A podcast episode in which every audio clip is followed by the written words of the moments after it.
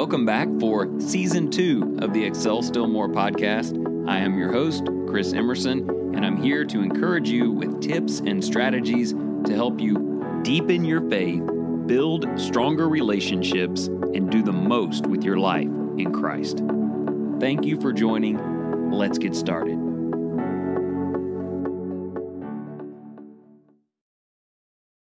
Welcome back. Thanks for joining today. I'm so glad we have this time together. Today, we will be looking at a Bible story, Acts chapter 23. It was a specific instance in the life of the Apostle Paul where he had been detained in Jerusalem and a group of Jews had made it their purpose in life to kill him.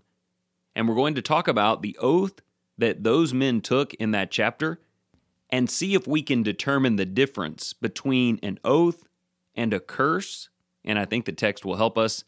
And hopefully, as this episode pulls together, you will be able to reevaluate the commitments that you have made in this life. Do you make oaths? Do you take vows? Is your yes, yes, as Jesus said, or your no, no? We will talk about all of that.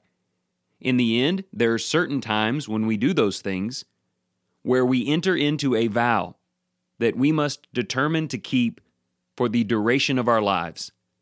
However, I would like to argue today that some vows need to be broken.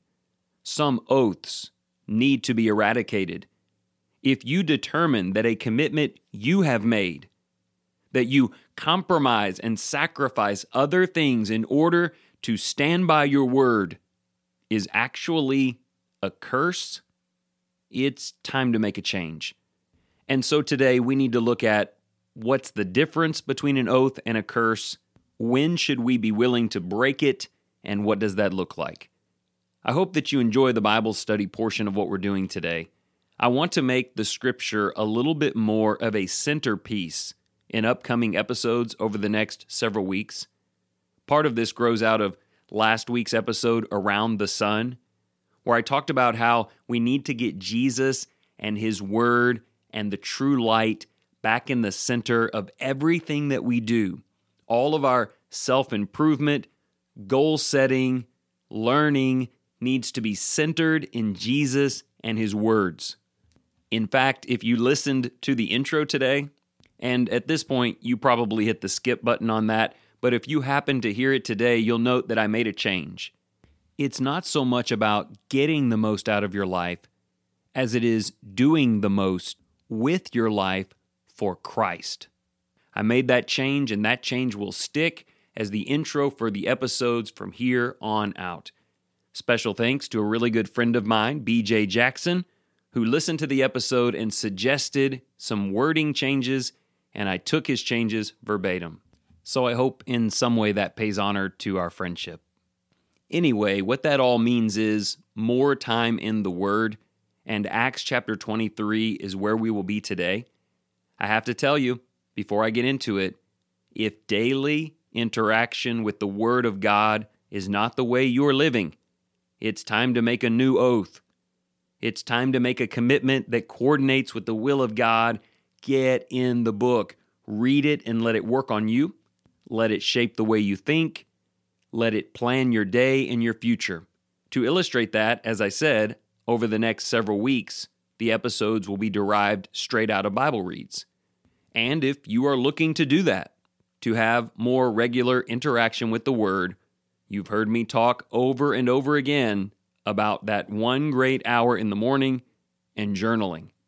Each morning, I open the Excel Still More three month journal. I write out a prayer, a couple of things about yesterday. I have a little section called Bible Read and Notes.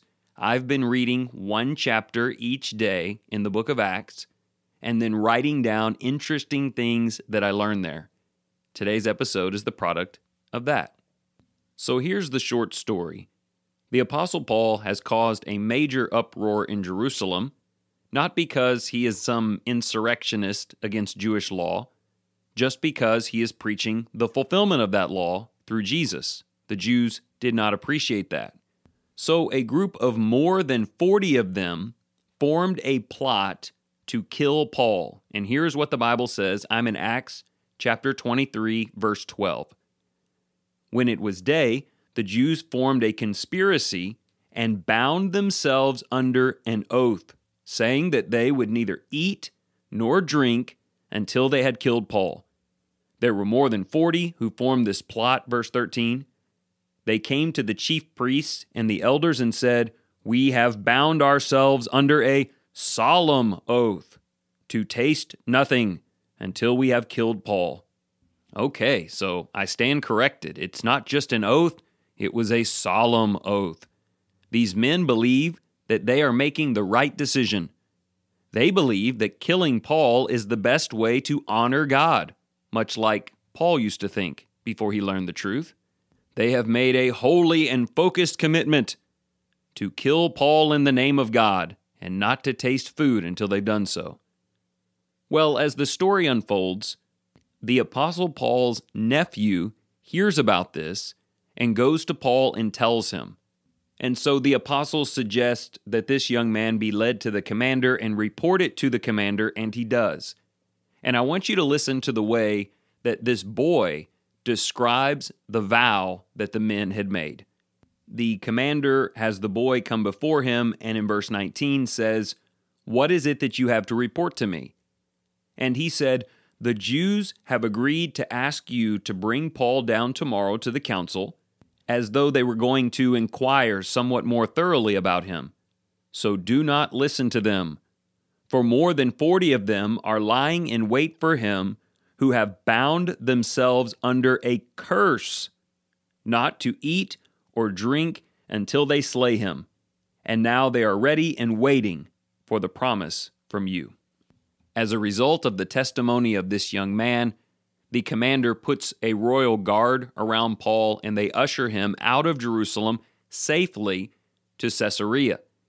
He lives through this occasion and really a handful of others, and he goes on to live another 10 years or so before dying for the cause of the Lord. But what I want you to focus on is how the boy described the solemn oath that the men had taken. He called it a curse. Why did he do that? He understands that they made a commitment. He's not denying that. He's saying they made a terrible commitment. They made a sinful one. They've acted in foolishness. And by their very commitment, they have brought a curse upon themselves. And if you think about it in the story, that's exactly how it would have borne out. If they had continued to honor the curse, they would have starved to death. They said, We will not eat until we have seen Paul dead. Well, I don't know about going 10 years without eating, but I suspect that would not work out well. They put themselves in a terrible position where they could keep their oath poorly made, ungodly in nature, and suffer for it, or they could break the curse and reverse their words. No news on what they did, but if I had to hazard a guess, the mob mentality men of weakness probably disbanded and went home and ate. So, listen, a few days ago, I was just reading this story and I circled the reference to the oath in verse 14, the solemn one, and I circled the word curse in verse 21, and in my margin I wrote oath or curse question mark. And I started thinking about it. You know, I guess it just depends from which perspective you approach it. From the perspective of the men who thought they were doing right, they considered it a great commitment to God. From those who understood the foolishness of their ways, nothing good could come of it, and so it was a curse. And I started to think about my life and ultimately yours, and the commitments that we make, the firm determinations we have. Maybe it's a vow we take, maybe a promise we make, maybe just some firm resolve we give to God. And no matter to whom it is given, I would argue this today. If the commitment you have made is of God and serves God and honors God, it is truly a solemn oath, and you should make whatever sacrifices necessary to keep your word. But if instead The truth has revealed the foolishness of the commitment.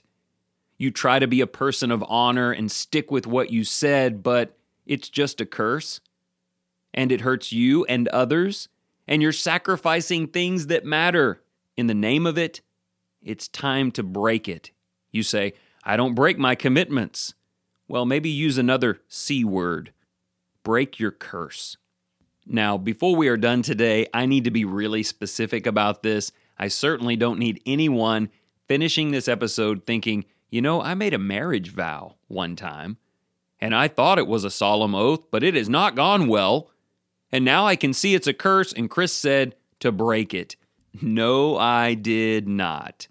A marriage vow made in purity and in lawfulness is a godly agreement between you and another person united by the power of God. It is an oath by definition and therefore not a curse and never should be viewed as one. It's not a curse just because it's hard. It's not a curse just because you don't want to do it anymore or it's killing you, which would have actually been true if the guys hadn't eaten in our story. It is a curse if it dishonors God. It is a curse if it sacrifices the truth in its own name. Okay, more on that in a minute, but first, let's talk about the idea of making vows and taking oaths in and of themselves.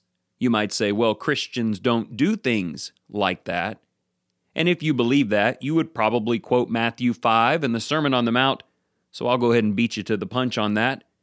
Jesus quoted from the law and said, You have heard that the ancients were told, quote, You shall not make false vows, but shall fulfill your vows to the Lord. But I say to you, make no oath at all, either by heaven, for it is the throne of God, or by the earth, for it is the footstool of his feet, or by Jerusalem, for it is the city of the great king. Nor shall you make an oath by your head, for you cannot make one hair white or black but let your statement be yes, yes, or no, no. Anything beyond these is of evil. Now, someone may say, well, there, you're not supposed to take an oath or make a vow. Instead, just say you will do something and do it, or say you will not do something and don't do it. Well, if that's what you believe, I think you've assessed the punchline of Jesus' words properly and I would say that that will apply just fine to our episode today. Even if you're not an oath taker, when you have agreed to do something, you have effectively put yourself under an oath. Because just the very yes that comes out of your mouth is a binding commitment. And the same with no. If those commitments were made in faith and they're righteous, no matter how hard it gets, don't back out, like maybe your commitment to be a Christian and faithful unto death. But if you've said yes to something, and I'll get a couple of specifics out of the way here, you've said yes to some friendships, you've said yes to some job or occupation, or to live in some place, and you can see that it was not God's will, and it is not serving Him, and you shouldn't have done this. There are people who will live under that curse to honor what they said they would do out of pride their entire lives. Break it. Jesus is not telling you to stand by your convictions, even if they're terrible ones. That was not the point at all. Instead, by the way, I think he's simply emphasizing that Christians are people who make the right commitments and stand to them, whether it's a yes, I will do it, or a no, I will not. I'm not convinced he's eliminating oath taking as some sinful behavior now. I believe he was just noting that some people would not honor their word unless there was some big fanfare, procedural oath taking. He said, forget about all that. Certainly, most of you agree with me, at least a little bit, as most who are listening have taken or will take the marriage vow. By the way, if you want more evidence that vow making is still okay, look no further than the example of the Apostle Paul himself in Acts chapter 18, verse 18, he had his hair cut in Cenchrea for, quote, he was keeping a vow. And also in Acts 21, near the end of that chapter, there were four men under a vow associated with some Jewish customs, and Paul was encouraged to be a part of that with them to show that he was not some insurrectionist against the law. Okay, so maybe that is interesting to you, maybe not. I kept it short. Maybe you will get a chance to study that later, but it's not exactly what we are driving at today. Whether it's a vow, oath, commitment, promise, or just your word, there are a couple of things that we need to evaluate. Firstly, are we making those commitments wisely? When we commit to do something, to go somewhere, to work somewhere, to give our time to something, to carry out some task? Have we thought about the Lord first? Those men in our story were not truly thinking about God. They were thinking about their own lusts, and they were reacting to their own jealousy and doing so in the name of God, but not really. Do you think through those things? Is this something that serves my God? Is this something that I can carry from now until I see him face to face and stand by it because I know it pleases him. And listen, your commitments in life need to meet that qualification because it can get tough. Marriages can get really hard.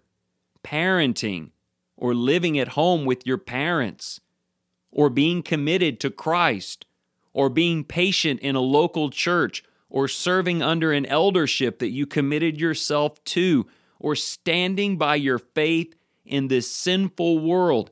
And don't leave this episode thinking, well, if that gets really hard and I don't want to do it anymore, I'll just call it a curse and let it go. That is not the case. A curse is a commitment you make that dishonors God, that is not pleasing to God. And the longer you stick with it, the more damage you do to yourself and others. Those are the things we've got to get out of. So please don't be someone who makes a truly solemn vow and then bails because it's hard. The apostles never did that. Jesus never did that. And he's certainly saying that his people in the Sermon on the Mount won't do that either. However, the other side of the coin needs discussion. There are many people who feel like they've made the right decision only to discover that it was anything but the right call. But they can't quit now. They've already said they're going to move here or do that or be around those people or live that life. Can't back out now. Already told everyone, just like those guys in the story. Let everybody know we will not eat until Paul is dead. Well, in the end, that decision would only kill themselves. But be warned pride is a powerful thing. It is one of the three tools in the devil's toolbox. He works with the lust of the eyes and flesh and the boastful pride of life. I made that commitment, and I'm no quitter. I don't want people to see me fail. I'm not willing to admit that I was wrong. I got to tell you, I sure hope those Jews admitted they were wrong and not only refused to starve themselves, but like Saul, turned to Christ, abandoning those ways, and found salvation. And it may be that way with you. The humility to abandon direction, no matter what people think, because it's killing you and because God deserves better. And by His grace, now you know better and you're ready to act in faith. Going forward, be the kind of person who knows the difference between an oath and a curse.